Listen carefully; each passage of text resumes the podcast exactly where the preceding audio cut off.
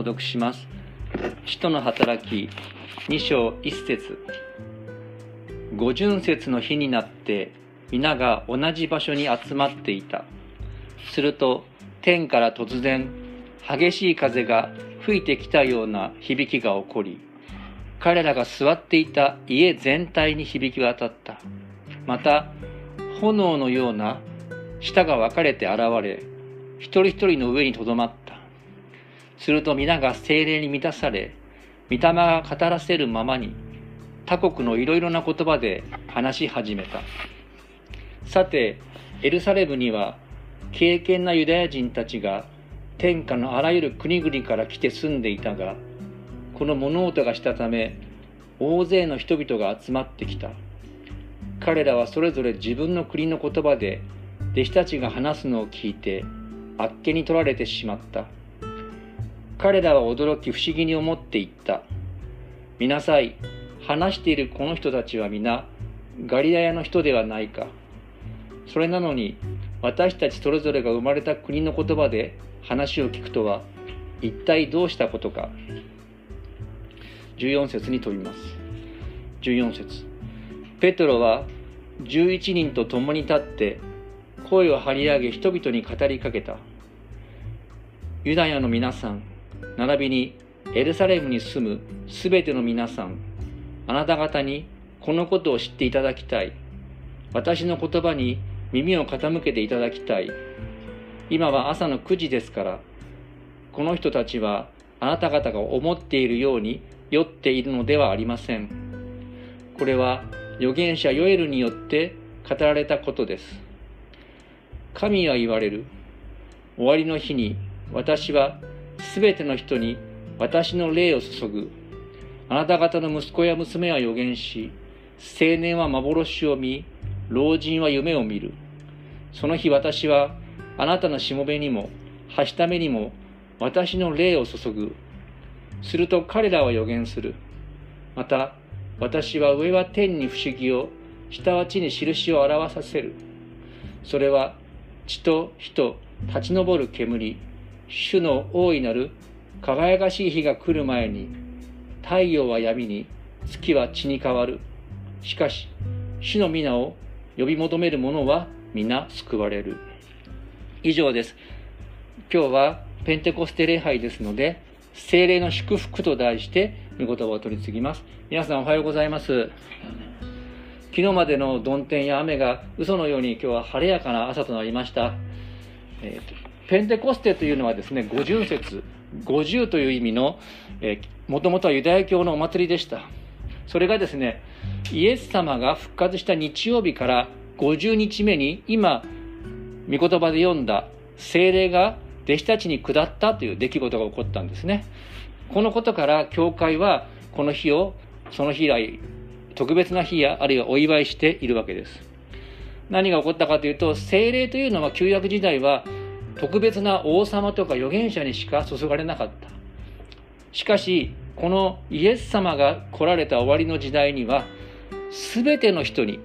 奴隷にも男奴隷女奴隷にもかかわらず年齢にかかわらず精霊が注がれるということです。そしてこれは何を意味するかというと今までいつも言っていたように神の民といえばこのあ絵がありますねこちら絵ですね神の民といえばイスラエル民族だけだったのがイエス様を信じる全ての人が違法人がですね神の民に加わ加えられるということです。ですからこのまあルカだと思うんですけども起こっている出来事があまりにも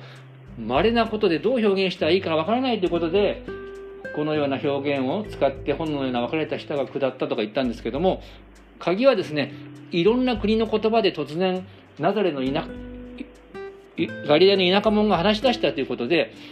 世界中に神の民が広がったというそういうことの始まりを精霊の来臨とともに告げた出来事となったわけです。でそれは教会の誕生日であります。で精霊の祝福というのは数多くあってですね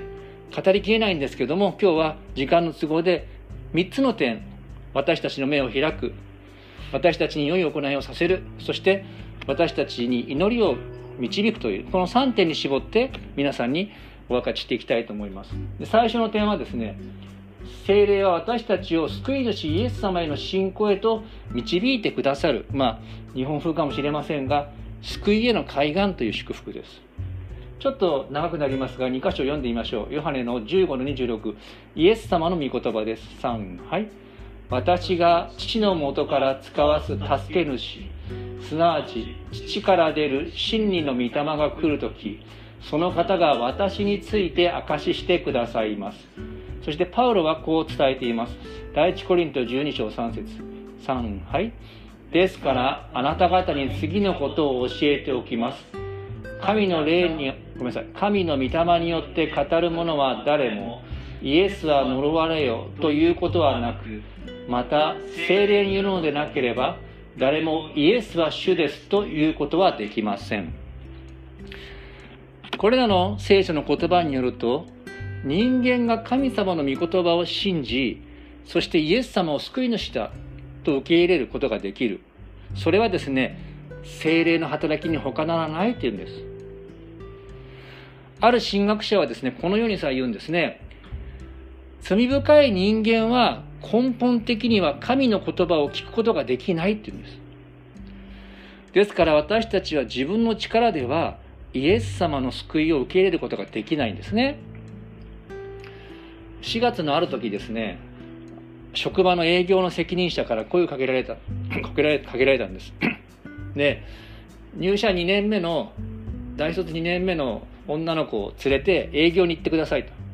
まあ、帰ろうと思ってですね金曜日だったんで5時には上がって教会来て祈ったり準備したりする日なんですけど呼び止められました。でそしてその人と一緒にですねじゃあ事業所の近くに行って営業し、まあ、個別訪問ですねピンポンやろうって言ったんですね、まあ、私たち通常業務はあの顧客対応なんですけども営業もやることになっています。でその人と歩きながらですねあれこれ話したらですねびっくりしたのはその方入社2年目なんですけど全く営業の訓練したことがないんですって。それまあ皆さんの感覚どうか分かんないんですけどもう私の仕事の通常の仕事のですね営業というのはすごく大事な分野だったので度肝を抜かれたんですね。もうコロナ禍だったので社員研修もままならない。それでそういう営業のあの座学もえーえーとね、オン・ザ・ジョブトレーニングも全くしてないって聞いてびっくりしちゃったんですね。で、歩きながらじゃあ、こうやって言ってごらんのみたいにですね、こう、自分が言ったのを真似させて、それでやって、で、ま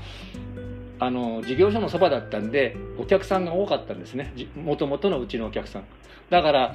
あの、ピンポンしてもですね、みんなもう、簡単に言うと営業の対象じゃなかったんですけど、普段だったら「いりませんか？ちゃん」っていうのがですねわざわざ出てきてくれて話してくれたりしてまあその新人というか2年目の人もですねなんか良かったみたいです。でですね営業やったことある方、まあ、営業じゃない仕事の方もいらっしゃいますけど営業が一番この簡単にできることの一つはですね顧客がもう購買意欲を持ってるってことです。で購買意欲がないお客さんに買いたいという思いを抱かせることがまあ、私にとっては不可能ですね。だからその方にもですね自分が言葉によって変えるんじゃなくてやりたいって人を探すだけだからめげずにやり続ければいいんだよって言ったら合点が言ったようですけどもまあ次元の違う話ですけれども似てることがあるといえばですねある人がイエス様の十字架と復活を信じることができる。それを我がこととして信じることができる。信じる意欲が与えられるというのはそれは精霊の働き以外に何者でもないんですね。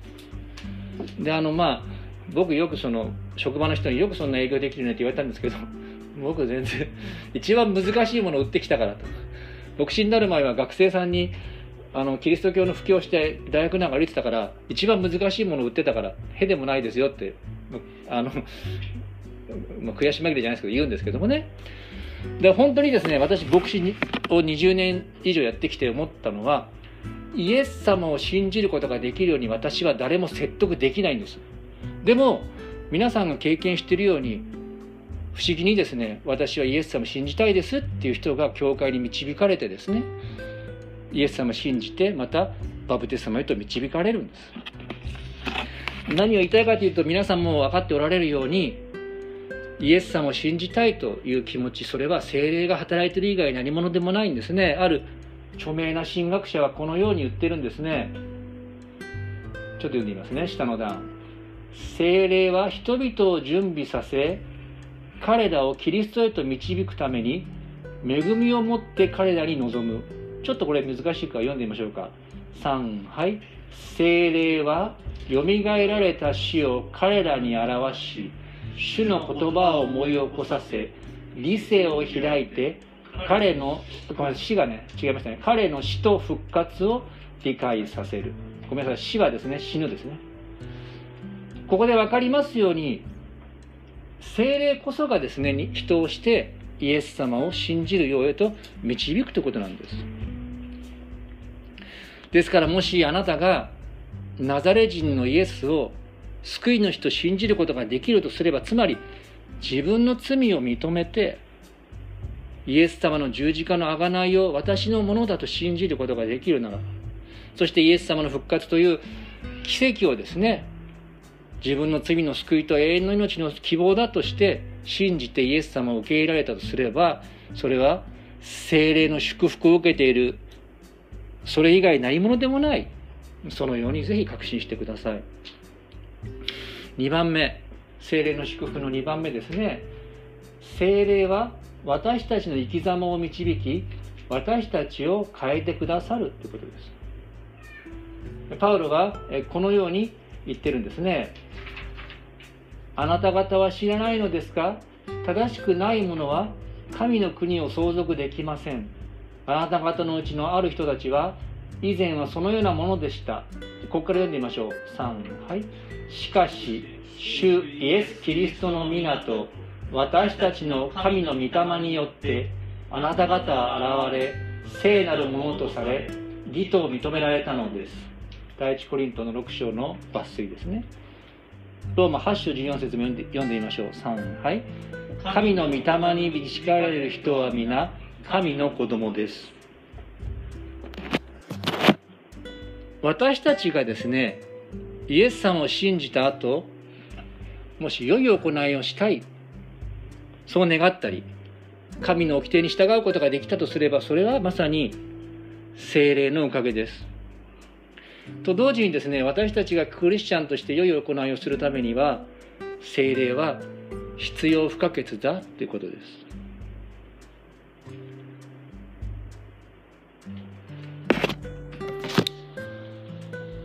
ある神学者の言葉またもう一つ引用しますがこうも言われてるんですね。精霊は心を動かしその結果信仰者は立法が命じはするが立法それ自体では実現できない事柄において生きようと願うのである。私たちの心を動かすのは精霊だ。その結果私たちクリスチャンは神の掟では命令では実現できない事柄そこに生きようと願うっていうんですね。私がイエス様を救い主として信じまたバプテスマ受けたのは大学生時代でした。今から30年以上前ですけどその当時ですねある著名な伝道者で本田浩二という人がいたんですね。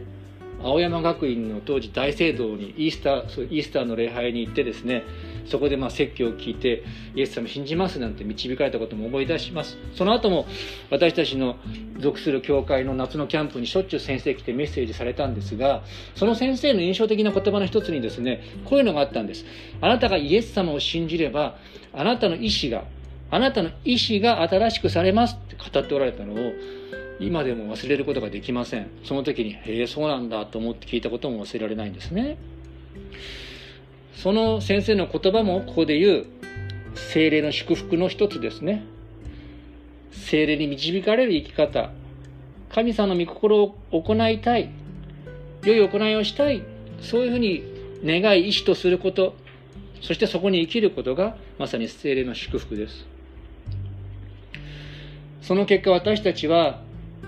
最初の御言葉にありましたように正しくない行い。以前老けていたその悪しき行いからですね古い生き様から完全なる変容を遂げることができる変身することができるっていうんですね。でもよく言いますように私たちには不完全さという現実も伴います。でもそれにもかかわらず精霊が与えられているということはですね必ず終わりの日にイエス様と同じ姿に完成するということの保証でもあるんです。だから私たちは失敗しながらも良いことができるわけですね。そしてその約束は希望失望に終わらないっていうんです。まあそのようにですね不完全ながらも良いことを行いたい。失敗しても精霊が与えられているから完成完成するってことが保証されているっていうのはですねこれはですね精霊の祝福のまた別の点でですね霊的渇望と希望っていう範疇なんですね。まあその他ですね今日はあげませんけども精霊の祝福には自由新鮮な爽快さを伴う解放体験。ああイエス様信じて救われたって思いとかですね。子としての立場神の子として養子とされたってこともあります。まあ今日は詳しく触れませんけども精霊の祝福。まあ2番目は良い行いへと導かれ私たちが変容させられていく変えられ続けるということが2番目の祝福です。最後3番目。祈りを助ける精霊の祝福です。ちょっと長いんですけど慎重にゆっくり読んでみましょうか。3はい。同じように御霊も弱い私たちを助けてくださいます。私たちは何をどう祈ったらよいかわからないのですが御霊ご自身が言葉にならないうめきを持って取りなしてくださるのです。人間の心を探る方は御霊の思いが何であるかを知っておられます。なぜなら御霊は神の御心に従って生徒たちのために取りなしてくださるからです。またこれ後でですね御言葉レジュメにもありますけどじっくり読んで心で思い描いていただきたいんですけどもこれはですね言葉にならない祈りを精霊が助けてくださるっていうんです。である学者がに言わせればこのパウロの祈りの言葉の背景にはパウロの体の弱さ身体的な肉体的な弱さと関係があるっていうんですね。例えば第2コリント12章読んでもらうと分かるんですが迫害における彼の苦しみとかあるいはその第2コリント12章にもありますが病名は不明ですけれどもある不治の病かその後遺症に彼はずっと悩まされていたんです。いろんな人を癒したパウロが不治の病に癒され悩まされたっていうのは不思議ですよね。で何度もその病が病が取り除かれるように3度真剣に祈ったけどもその祈りが聞かれず取り除けられずですね弱さがその弱さを受け入れたとパウロは告白しています。弱い時こそ強いと言っています。そしてこのパウロ研究者の第一人者がですねこの箇所についてこう言うんですね。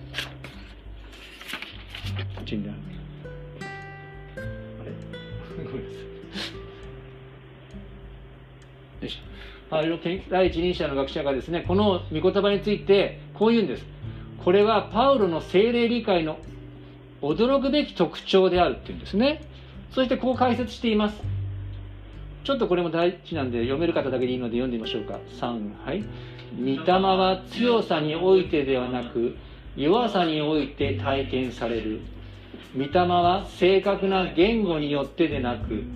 言葉にならないうめきを通して経験される。御霊の働きはまさに言葉で表現できない状況でこそ顕著になる。でこれはですねもしかしたらこういうことを暗に批判してるんじゃないかっていう説もあるんですね。当時ですね霊的に偉大だとされている人物がいたと。ね。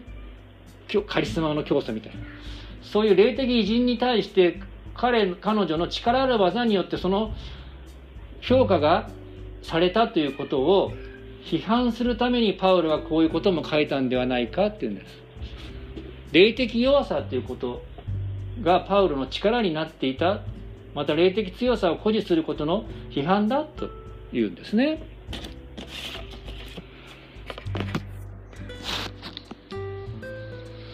このエラの言葉がかりから分かりますようにつまり私たちは弱い時こそ恵み深い神様に頼ることができるっていうんですね。そして精霊の働きはまさに言葉にならない状況でこそ明らかになる。私の尊敬する同じグループのある牧師がですね、こう言ったんです。まあ、最も真実な祈りは、苦しい中から生まれる、助けてください、との一言だ。まあ、それ、うめきなのか分かりませんけど。まあ、この言葉にも象徴されているように、言葉にならない状況でこそ精霊の働きはまさに明らかになる。言葉にならない思いを祈りの中で取りなしてくださるのも精霊の祝福だっていうんですね。まああのこれはですねまた極端なですねあの人間が理解できない言葉を精霊によって語るっていうのとも違うっていう学者も言いますしまた単なるですね不平不満をぶつけるというのも違うというんですもちろんそういう苦しみをぶつけてもいいんですけどもしかし皆さん苦しみの中にある方は知ったことは知ってると思いますが本当に言葉にならない苦しみや痛みどう祈ったらいいかわからないそういう思いを持ってですね神の前に助けてください救ってください私は憐んでくださいその時にですね精霊がまさに私たちの言いようもないうめきを神に取りなしてくださるということなんですね。まあ、このようにざっとですけども信じた私たちは確かに精霊を受けました。精霊は目に見えません。イエス様は風のようだっていうんですね。風のようで目に見えないけどその働きによって確かに精霊が働かれたってことが分かるっていうんです。私たちここに挙げられている祝福を知り体験しているならば私たちは確かに精霊を受けたわけです。そしてこれからもですね苦しみの中でそして喜びの中でもちろんここに挙げられている神様の祝福精霊の祝福を私たちは知ることができるわけですね。不完全でありながらも天に至るまでこの完成を精霊を約束し保証してくださっています。日々の歩みを導いてくださいますからそれらの導きやこれらの精霊の祝福を知り続けることそれもクリスチャンの祝福でもあるわけです。最後にまたパウロの御霊と神の愛についての御言葉を読んでこの説教を終わりたいと思います。ちょっと長いんですけどですね。このキリストによって私たちは信仰によって今立っているこの恵みに導き入れられました。そして神の栄光に預かる望みを喜んでいます。ここから読んでみましょうか、3はい。それだけではなく、困難さえも喜んでいます。それは苦難が忍耐を生み出し、忍耐が練られた品性を生み出し、練られた品性が希望を生み出すと私たちは知っているからです。この希望は失望に終わることがありません。なぜなら私たちに与えられた精霊によって神の愛が神の愛が私たちの心に注がれているからです。お祈りしましょう。天の神様皆を賛美いたします。今日はペンテコステの礼拝です。2000年前にあなたが天から精霊を下しまたイエス様がその自ら精霊を私たちに授け私たちはあなたを信じまた聖霊を受けたことを感謝いたします。その聖霊の働きは目に見えず、しかし深く広いものです。どうかその祝福を私たちが喜びやまた苦難のあるこの地上の生涯において日々ますます知ることができるようにどうか導いてください。どうかまた苦しみの中にあって天で完成するまたあなたとまみえるその希望を望みとしてあなたの愛の確証として生きることができるようにどうか導いてください。この言いようもない感謝と願いを私たちの救い主、主イエス様のお名前によってお祈りします。アーメン。どうぞそれぞれその場において主に応答しお祈りしましょう。御霊に導かれてどうぞお祈りください。